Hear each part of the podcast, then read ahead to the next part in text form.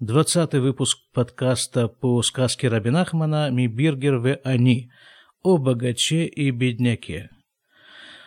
Напомню в двух словах э, сюжет этой сказки. В тот момент, когда мы оставили наших э, главных героев, их было трое. Эти трое, как бы случайно оказавшихся в одном месте людей, совершенно не случайные друг другу люди. Один из них э, разжалованный император в изгнании, он же бывший бедняк. Второй, вторая из них – это его дочь. Почему такая заминка с определением ее половой принадлежности? Потому что она переодета в мужскую одежду. И третий персонаж – это сын бедняка, жених этой девушки, дочери вот того самого бывшего, бывшего, бывшего императора, бывшего бедняка, бывшего. Но при этом никто из них друг друга не узнает, потому что с тех пор, как они видели друг друга в последний раз, прошло уже много времени, и они очень сильно изменились внешне. Мы уже много-много раз говорили по поводу внешности и внутренности, конечно же. По выражению Раби Нахмана, они обросли волосами. И вот они там живут какое-то время и, в общем-то, радуются, потому что, ну, вот такое благодатное место, тишина, спокойствие, есть что поесть, есть что попить, и духовно есть чем усладиться.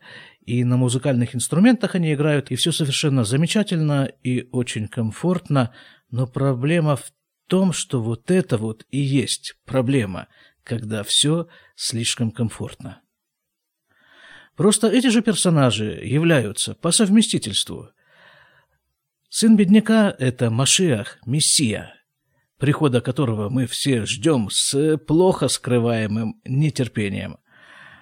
Его невеста – это Шхина, она же Кнессет Израиль, а ее папа ну, видимо, как я себе представляю себе, это некий баланс такой, да, потому что, ну, вот э, такие все замечательные, совершенно возвышенные персонажи, его дочь, его жених, а вот нужен какой-то противовес. Так вот этим противовесом является ее папа. И когда мы описывали эту фигуру еще в те времена, когда он был бедняком, мы говорили о том, что его бедность э, проявляется в том, что он не богат духовно. Его нравственные качества находятся в довольно-таки бедном состоянии. Но это все совершенно не помешало, а может быть даже в какой-то степени помогло ему выбраться в императоры. Об этом обо всем говорилось. Теперь давайте дальше. Да, там еще фигурирует такой предмет – письмо. Письмо, которое написала вот эта самая девушка своему жениху, вот этому самому парню, который находится тем же, э, там же, и при этом они не узнают друг друга. Ну, вот такое письмо. Парень в какой-то момент положил это письмо в одно из деревьев, налетела буря, все деревья повалило, и он страшно переживал, настолько переживал, что он каждый день с тех пор обходил, э, обыскивал как бы три дерева э, в надежде найти это письмо. Но не получалось. И тогда ему на помощь пришли его товарищи, и вместе с ним начали искать. И вот эта самая, э, вот эта вот девушка, она и нашла письмо. А это то самое письмо, которое она писала собственноручно, и которое является, в общем-то, доказательством, что он и есть тот самый ее суженый единственный, союз с которыми приводит всех нас к избавлению, окончательному избавлению уже от вот этой вот, ну, путаницы, что ли, неразберихи. Когда мы не узнаем друг друга, мы все тут обросли волосами в том или ином смысле. Вот теперь продолжим. Да, так э, еще, перед тем, как продолжать. Когда они начали рассказывать, точнее не они, мужская часть этого сообщества, когда она начала делиться воспоминаниями, то выяснилось, что вот э, он, этот самый сын бедняка, а вот тот человек, который находится там вместе с ним, это бывший император, который его приговорил к смертной казни когда-то. И при этом сын богача, который, видимо, унаследовал от папы богатство в смысле нравственных качеств, сумел его простить. Причем вот так, сходу. Бывший император спросил его, а что, если ты вдруг встретишь вот этого вот, который тебя приговорил к смертной казни? Ты ему отомстишь, конечно. Тот отвечает, да нет, я буду о нем точно так же заботиться и кормить его так же, как я забочусь и кормлю тебя. Тот переспросил еще раз. Парень подтвердил ответ, ну и тогда император ему открылся. Итак, вот, э, по крайней мере, двое из этих трех персонажей э, объявились, они рассказали друг другу, кто они такие. А девушка при этом э, промолчала. Она все это слышала, но она подумала, что если вот так она возьмет и скажет, кто она такая, то этот вот Машех, будучи очень тонкой натурой, он этого не выдержит, не дай бог, и сойдет с ума или как-то так или иначе повредится. Вот теперь мы продолжаем. Ахарка Хамар Ото Абахур. А после этого сказал вот этот вот самый парень. Ля мали октав.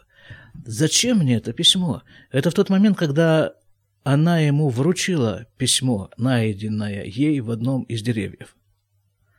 Потому что это письмо, как мы говорили, было как бы пропуском, некоим удостоверением личности, того, что его предъявитель является действительно настоящим. Настоящим Машехом в данном случае и настоящим женихом этой девушки. Так он и говорит, а зачем мне это письмо? Эйхан МЦА, где я ее теперь найду? Девушку, которая стоит рядом. Вот, вот эта ситуация, в которой мы с вами существуем. Все, что нам нужно, находится вот здесь, вот вплотную, прямо, прямо вплотную к нам. А мы ищем это где-то очень и очень далеко. Кибехреах и Ахшав Эцель Эйземелех потому что он продолжает Наверняка она сейчас находится у какого-нибудь царя. Он-то подозревает, что она уже давно вышла замуж. Валям алиизот, так зачем мне нужно это письмо? Ава алькан емей хаяй. Я ведь решил здесь провести остаток дней своей жизни. Он эту идею высказывал неоднократно, что тут так хорошо. На иврите есть такое высказывание «тов зе тов, тов меот зера». Когда хорошо, это хорошо, а когда очень хорошо, это плохо. Вышивла октав Амарла, и он возвратил ей это письмо и сказал ей, «Хе леха октав, ветелех тисаэна». Вот тебе письмо, он ведь принимает ее за мужчину, Говорит ей, вот тебе письмо, и иди, и женись на ней. В скобках «Киги недмеет ли Захар каналь», потому что она выглядит как мужчина, как говорилось раньше. «Выродста лилех». И она захотела пойти. «Увикша мимену шейлех има гамкен». Только попросила его, чтобы он пошел с ней тоже. «Кигу бывадай и кахота», Потому что он, она, вот эта женщина, как бы, которая выдает себя за мужчину, она наверняка женится на ней, как бы на себе самой. Но она твердо держится своей линии, не выдавать, кто она такая на самом деле. Вот она и говорит, хорошо, я пойду, я пойду ее найду и женюсь на ней, э, но только ты иди вместе со мной. Потому что она-то знает, что в конце концов эта свадьба состоится. Ее суженый вот здесь, вот рядом с ней, и она об этом знает, в отличие от него. Вот она его и приглашает идти с ней. «Вая атова у ели этен леха хеле гамкен». И то лучшее, то хорошее, которое у меня будет, я с тобой этим поделюсь. Точно так же, как ее мать, жена бедняка в прошлом, говорила в отношении отца этого парня – богача. В скобках «Айну шабат кейсар, шенедмит, лезахар, амра эля бахур». То есть вот эта самая дочка императора, которая выглядит как мужчина, сказала парню, Шелуя даши ги бе ацма ги а яфатор аналь, который не знал, что она есть вот эта самая красавица, от красоты которой просто все падали. Шилех има гамкен, она ему сказала, чтобы он шел с ней тоже. Вегу бывадай и как это яфатор вейтав има бахур гамкен. И она наверняка женится на красавице и поделится с ним тоже. Вабахура а шиу иш хахам. И парень увидел, что это умный человек. Она имеется в виду. Тут Рабин Ахман просто вынужден постоянно открывать скобки. Точнее, Раби Натан, который записывает эту сказку, записал когда-то. Постоянно вынужден открывать скобки, чтобы нас все время поправлять, ну потому что мы живем в таком мире, где все перепутано.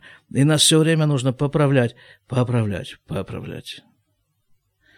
Напоминать и напоминать, что на самом-то деле это все по-другому. И все, что мы видим перед собой, это просто занавеска. Это просто маскарадный костюм. Это вот та самая спутавшаяся леска, превратившаяся в бороду, которую нужно распутывать. А самое главное находится за этим за всем. Ну вот в такие игры с нами играют. И постоянно как бы дергают нас из-за этой занавески, напоминают «Эй, эй, а я здесь». Загляни за занавес. Приподнимись на цыпочки. Ну, найди в нем хоть какую-нибудь дырочку, чтобы заглянуть туда. Так вот в этих очередных скобках написано «Хайну абаткисар ану медабрим алея бельшон захар каналь». О чем это речь? Что понял этот парень, что это умный человек, в скобках, это самая дочка императора, о которой мы говорим здесь, в мужском роде. Убывадай ясиг вейкахота. И наверняка он, ну, дословно добудет ее, добьется, добьется ее, вот так. И возьмет ее. Вы не трацали лехимо? И захотел тоже с ним пойти. Вакирсара Нааль, а вот тот самый император, который там же находится. А Яниш-Аар Левадо оставался один. Киуая яр-э лашув эля Мадина, потому что он боялся вернуться в государство. Его же оттуда выгнали, причем выгнали в какое-то определенное место, в какую-то ссылку. Это он упросил своих тюремщиков, чтобы они его отпустили в Освояси. Они так и сделали. И он туда боялся вернуться. У Викша мимену шеле гамкен.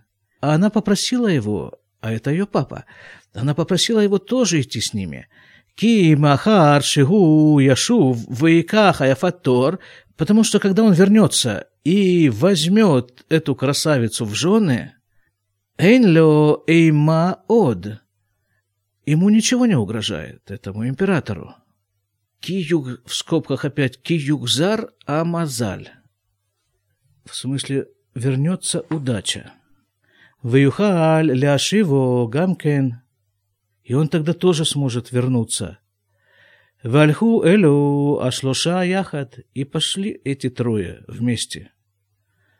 Высохрулагем сфина, и наняли лодку, корабль, увау элямедина, и вошли в государство, в то государство, из которого они все вышли. Каждый в свое время, и каждый по-своему. Шиюшевит Шама Кейсарит – в котором сидит, находится императорша. Это же она управляет сейчас этим государством после изгнания императора. Подданные так захотели. Вау элято ир, шеги йошевичам.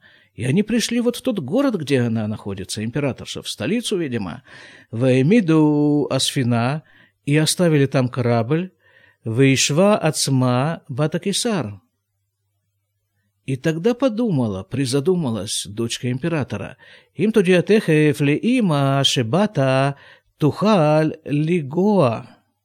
Она подумала так, если я вот сейчас прямо объявлю маме, что я приехала, это может ей повредить. Вдруг такое счастье сразу свалится. Дочка нашлась.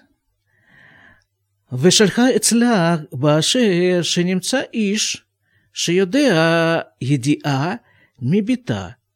И она передала своей матери, что существует человек, у которого есть информация о ее дочери.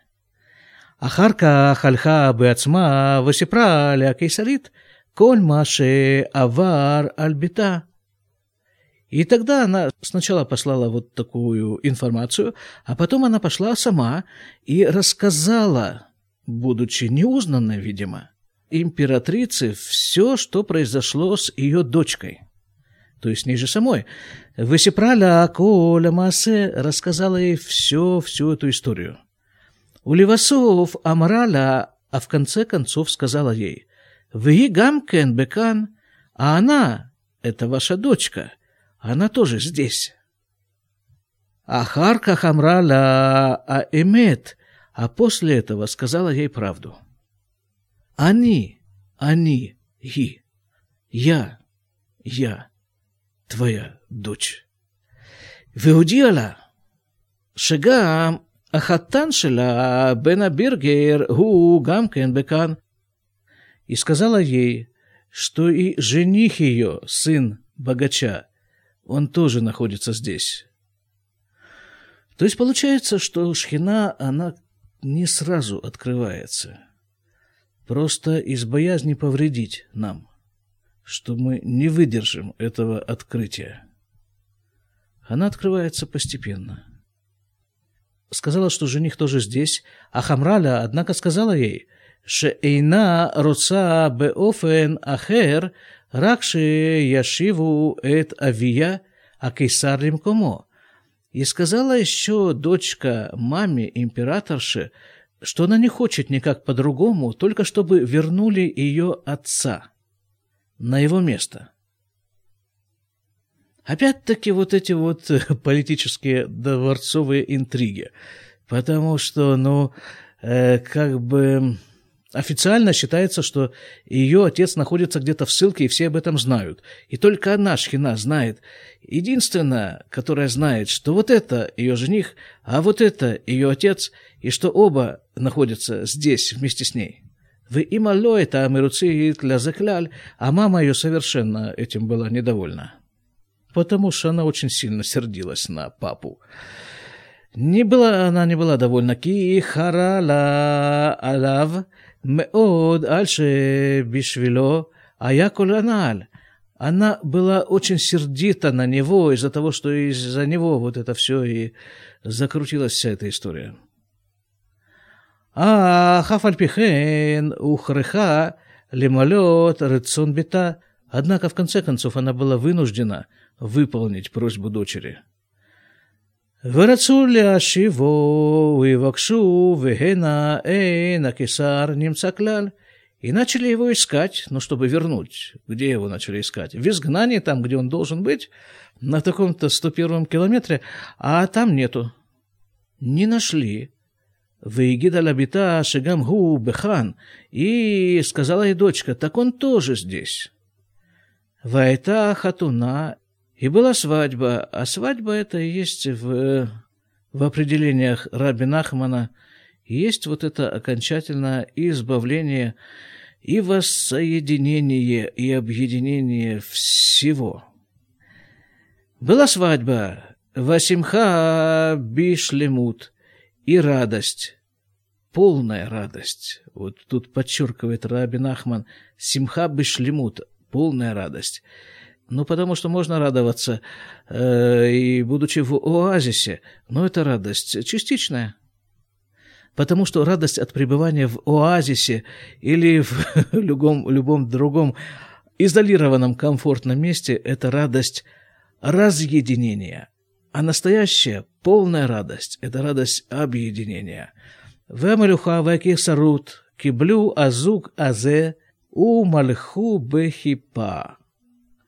И все государство, все царство и все, вся империя приняли эту пару новобрачных и короновали их на царство.